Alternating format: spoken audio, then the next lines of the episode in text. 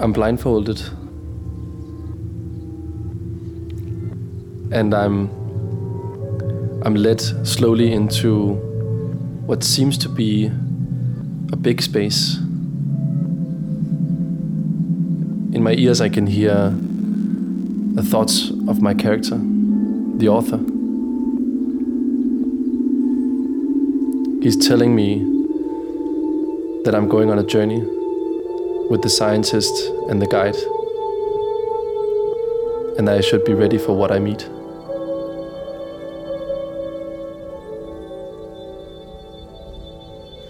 I am the stalker.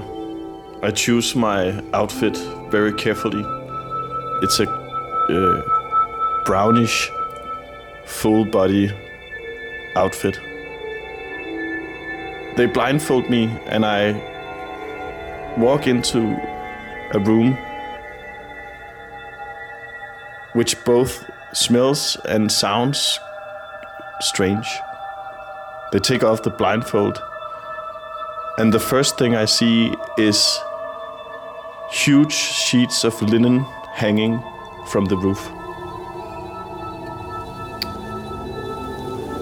I look around at my two travel companions.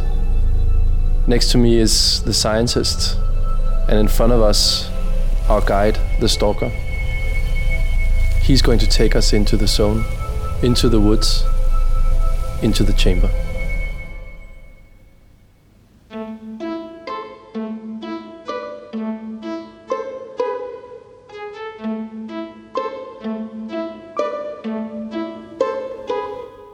So very nice to be here on the couch with you, Johan. Again, here we meet again Once again, on the couch. and today we're going to talk about LARP. Lab. What is a LARP, Johan? LARP is um, a kind of uh, art form that we haven't been discussing much or used much, but we've experienced a LARP last weekend. And LARP is live action role play. You probably heard of a tabletop role playing like Dungeons and Dragons, role playing in therapy, stuff like that. This is a more storytelling, character based, live action, site specific role playing. 360 role playing, Full immersion. full immersion. And what we wanted to talk about is uh, because we've had this experience, we want to talk about that experience and also invite Nadja, who made the experience, to talk with us.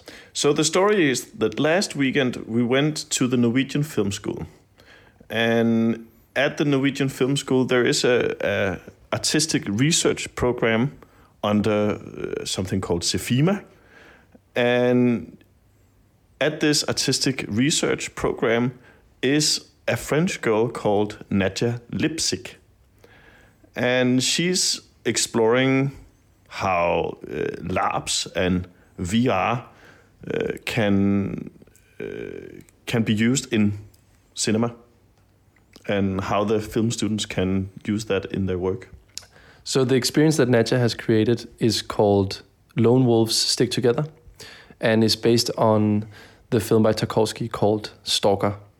And for those of you who don't know Stalker, it's a film from 1979, my birth year, by the way.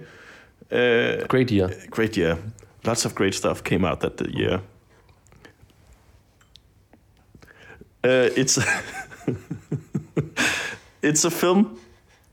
It's a science fiction film uh, that Tarkovsky did. Uh, one of two. He did Solaris, and then he did Stalker. And Stalker is about um, a scientist and a writer who wants to go into the zone because there is a rumor about a chamber in the zone where you can have your innermost desires fulfilled, and they uh, and they have a guide which is called a stalker in the film to uh, take them on that journey.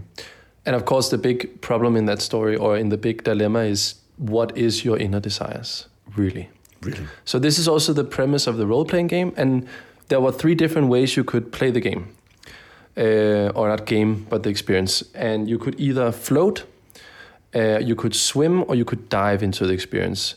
And they are, you know, become more and more immersive. The the the, the more you dive in. The more you dive in. And we chose, of course, the dive. So we were quite interested in how uh, this LARP thing could um, communicate with us and what we do. Mm. So we decided to uh, to interview Nadja, and uh, I want to introduce her. Uh, there's a text here on my phone, and it says that she is a French designer and art researcher at the Norwegian Film School with a background in experimental theater, video games design neuroscience, and audiovisual production, her current research revolves around bringing role playing techniques to virtual reality. Awesome. Awesome. Should we call her up? Let's call her up.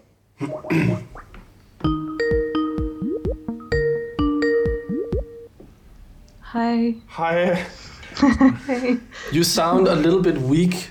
Are you okay? Do I? I'm okay. Is it better? Yeah, but I was just thinking it might have been very exhausting to to uh, get the premiere over with. Yes, it was indeed. But I got some rest since then, at least. Good. It was an amazing experience for both Mads and I. We were very uh, lucky. We feel very lucky to be a part of your premiere. Oh wow! Well, I feel lucky to be part of your podcast and to receive the compliments maybe we should just uh, dive into it, as you would say, Nadja. uh, why are you working with uh, role playing in the first place? Um, I believe it's perhaps the most engaging form of 360 experience. Um, there are as many definitions to love as there are lovers, perhaps, but for me, the possibilities that it has is um, a 360 environment human interaction, game mechanics, which also feed the brain, a storyline or a design, and um, most of all, which we often lack, is the possibility to dive into a character that has agency and that can have an impact. So all those layers of engagement are quite unique. Can you explain about the three different uh, stages that was in the game, or like three different types of uh, engagement? Yes, sure. So the experience has three modules. Only two of them uh, involve some role playing. So the idea was to be able to um, offer something that fits all types of people, and some people will just always be reluctant to role play. So we have the float, which is at the surface of the story. So you just go through the journey uh, in the sets with a guide who basically tells you where the narration is going. then you have the swim, which is led by um, actors. And you also go through the journey, but you have the possibility to progressively role play and get into a character along the way. So it's closer to immersive theater in the sense that there are actors involved, but we're trying to invite safely people who might not be super comfortable with role playing to get into character. That's I think is super interesting. So uh, the the last one part, the last way of engaging is dive, which is what we did, where we were all players and no actors. I mean, we were the actors. Yeah. But in the swim version, uh, what are the tricks that you use? Because you could also, I guess, not be interested in role playing and then also have a good experience in swim, or do you have to to engage?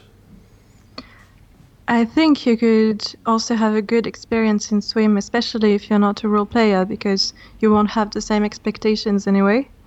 Uh, I think it would definitely be disappointing for a role player, but uh, if not, it would be a good first step. So the tricks, if you intend to play swim, you should stop the podcast now. I know it's unlikely, but we never know.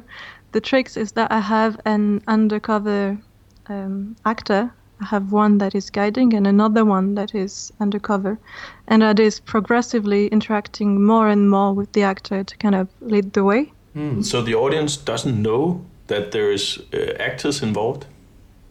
Well, they know that the guide is an actor, but the second actor they do not know about it. So this person arrives like a participant, socializes like a participant, does the workshop like a participant, and uh, engages quite normally with them but progressively they break the mask. Was there an actor in our role playing game also? you were. Okay. Have you forgotten? oh yes, that's right. A little chat. Okay, and and uh, you've mentioned the word dive a couple of times. yeah. Uh, How do, what, what do you mean by dive? The thing is, I'm quite reluctant to use the word immersion because it's a bit overused. But, well, diving is my compromise with that. So it's uh, being as engaged as possible in the narration. Um, and I think that goes with being engaged into a character. So that's the main difference between all these experiences. Dive means you're entirely engaged into a character, in at least my design. Okay, so that's basically the main difference between, for instance, watching a a, a, a film or a im- immersive theater, and and then uh, with your work and and LARPing, that is that you that you actively dive into your character and play that character in the narrative. I think so. I mean, it does have consequences, as in you will be more keen to explore human interactions because that's something that's been theorized quite a bit in LARP. Having a character is like wearing a mask, it gives you an alibi to connect to other people without fearing that you're exposing yourself too much. So it definitely oils human interaction, which is what most people are aiming for in everything, basically. So So, are you more interested in in the interaction between uh, the audience than the story?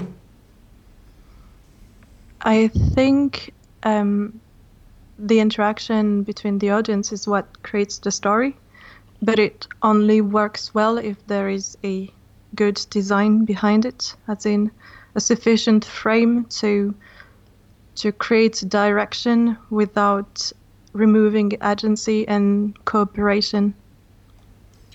Yeah, because I, I wonder if you design a story that you want to unfold, uh, you're also at the same time uh, leaving the responsibility for your players. And that must be kind of hard as a storyteller. Um, yes and no, because I don't focus necessarily on the precise sto- story I want to tell, but rather on what I want the players or the audience to feel. So it's really starting from aiming for a feeling rather than aiming for a story.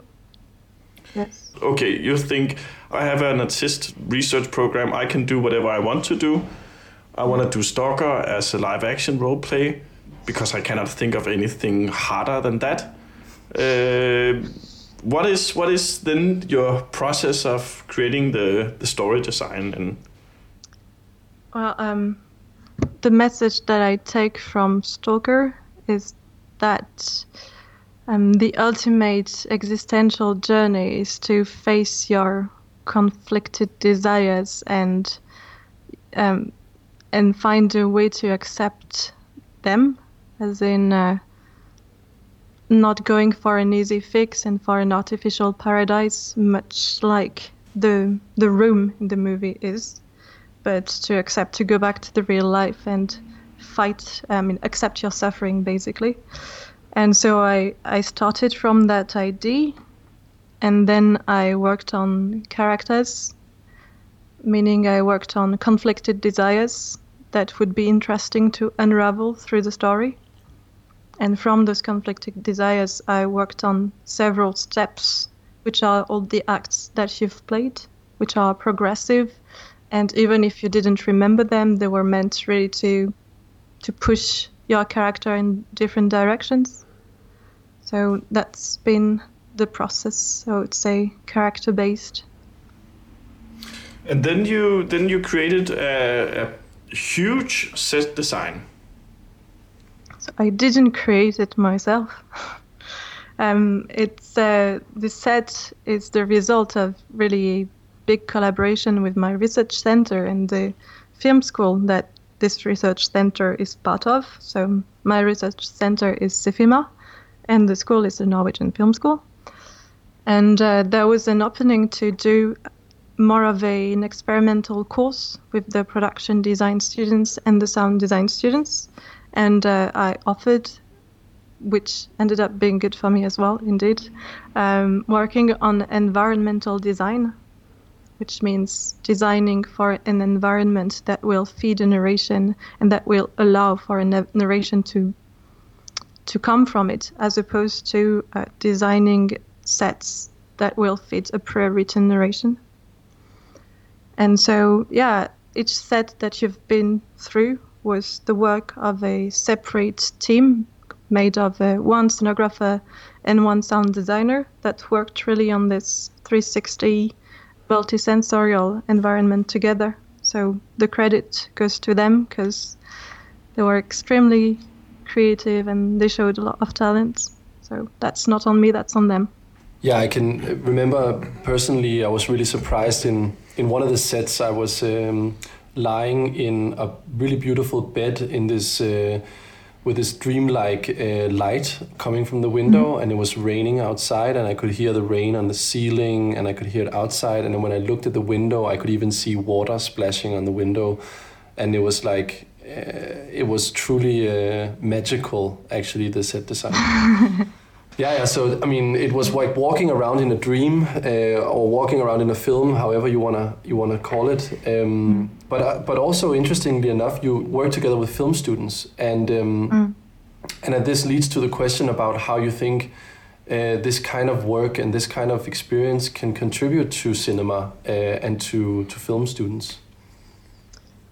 That's a good question. I think first and foremost, at least from the experience we've had, I think it's great to be able to shuffle the deck a bit, as in to step out of the traditional hierarchy that puts directors above and then cinematographers, and then at the top of the hierarchy, the production designers and the sound designers, as in having them really having the creative lead and working somewhat horizontally really allowed to to see something different and something that really fed a narration as in you guys have interacted a lot with the sets. They have fed your ideas and how how you constructed the narration and there is no reason why this wouldn't work with film as well.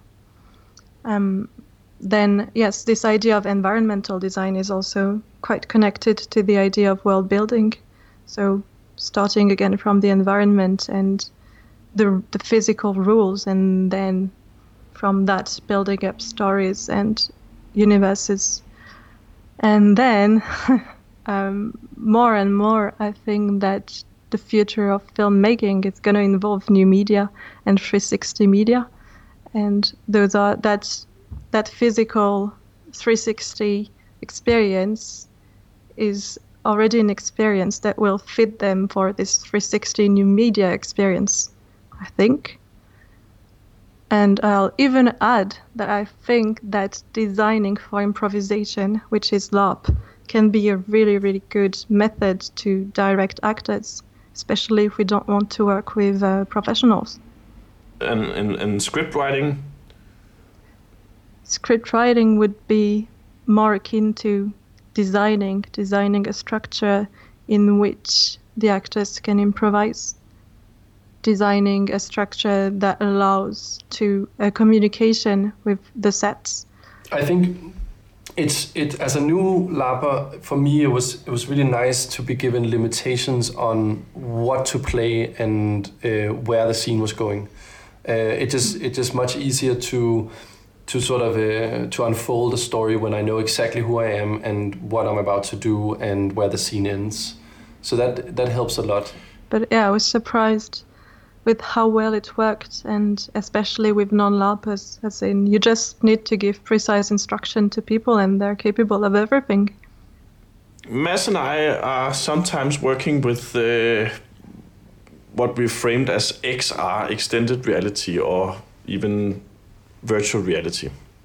Mm. Uh, and that's our interest now in terms of making a, a, a movie theater an XR cinema. So I heard, and that's super exciting.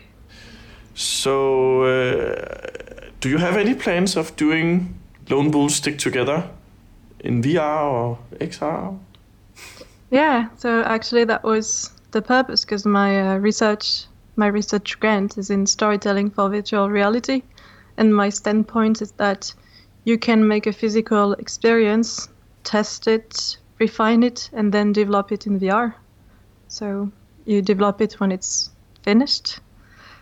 And yeah, so the next steps for me are to develop two modules so I can get a, a hybrid experience first, which would involve physical, real in situ role playing and VR bits, and then to transpose it all into VR.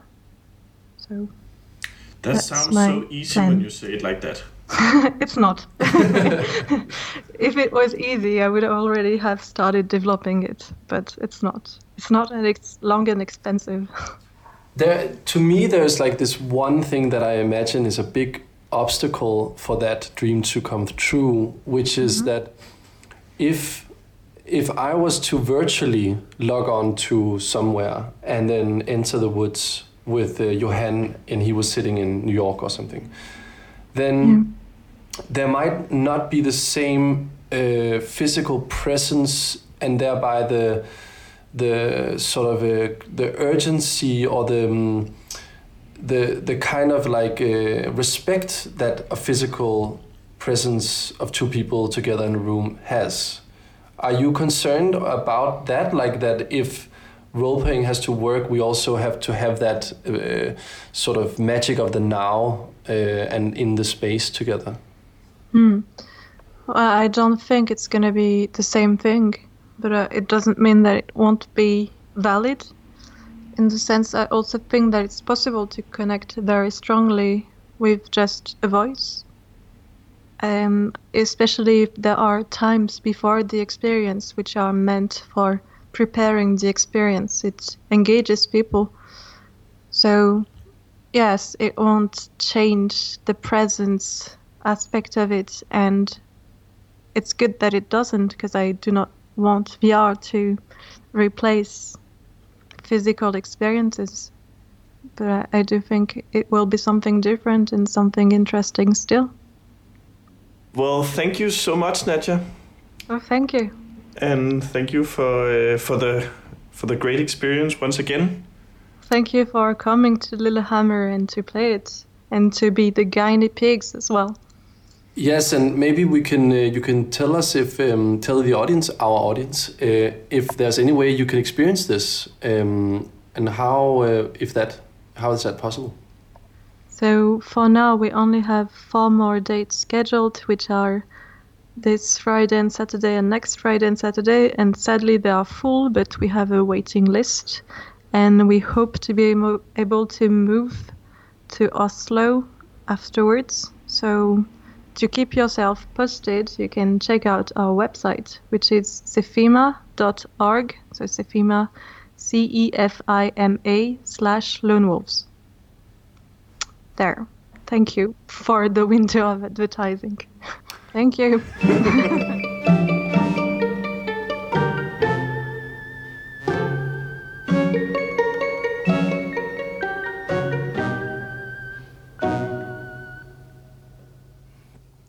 the question here is what can we take away from this? What what do you think, Johan, we can learn from LARPing when we work with immersive storytelling?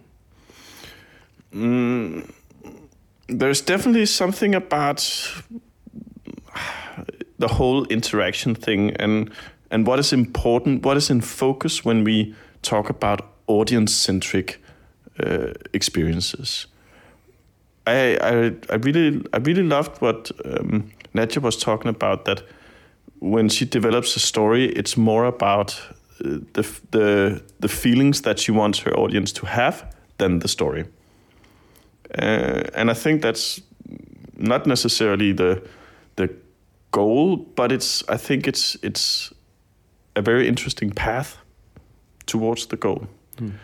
Um, so there's something in the techniques and the mindset of uh, LARP and LARP creators that I think is interesting to us. Um, definitely the, the the three stages of floating and swimming and diving. How it, it creates a language for us to talk about. How, how much do we want our audience to to dip their toes in the experience? Yeah, because I think many times it's a quite a big step to go fully into another world. Uh, and if it's uh, if it's not only a passive immersive experience where you just are somewhere else, but you're also someone at that in that somewhere else, and you have an agency and you have a chance to take your character somewhere, develop a character somewhere. I mean, those are quite uh, defining uh, parts of an experience. So, in order to to make sure that uh, the audience are ready for that step, uh, it's a good idea to give them these different paths to immersion. Yeah, but I, I also think that it's it's uh, it's about focus and taking the focus away from immersive technology into immersive uh, emotional techniques. Uh, how do we how do we on an emotional level uh, put people into the movie? And that's super interesting. In terms of uh, I think there is the problem with a LARP is that it. Uh, I think that it addresses a LARP audience, and uh, and I want to sort of avoid that. I want to have all kinds of audiences, not only the the nerds. Excuse me, LARPers out there, but you know. So, um, how to sort of take uh, The best from it. well, not necessarily because it's all good, but but uh, but making it to a, a more broader audience. Well, I think um, I'm know, surprised even to hear myself say that. No, but it's, I understand. I think the important part maybe is to not classify it as a LARP per se, but if you, because I'm in, in history, a lot of great art uh, was camouflaged as something else. I mean, you took, you'd see a film and then you'd be like, wow, how did, where did they think of this experimental technique or whatever? And it came from video art or from somewhere else. So, I mean, putting people in an experience where you give them instructions. This is what I found extremely interesting is that, and Nadja also talks about this, that if you just give them instructions, people can do anything, right? And you don't have to be an experienced LARPer or anything, but if someone tells you, you are now this and this character, this is what's going to happen, go. And audiences are primed in the right way, they will do it. And about the priming, that's something we talk a lot about in because we we are very interested in having a preparation room for the audience, so we can put their minds to what they're about to experience. Hmm. So there's definitely something valuable in that. Yeah, and I mean, Nadja did give us a lot of preparation. I think I spent we spent two hours before we actually started role playing.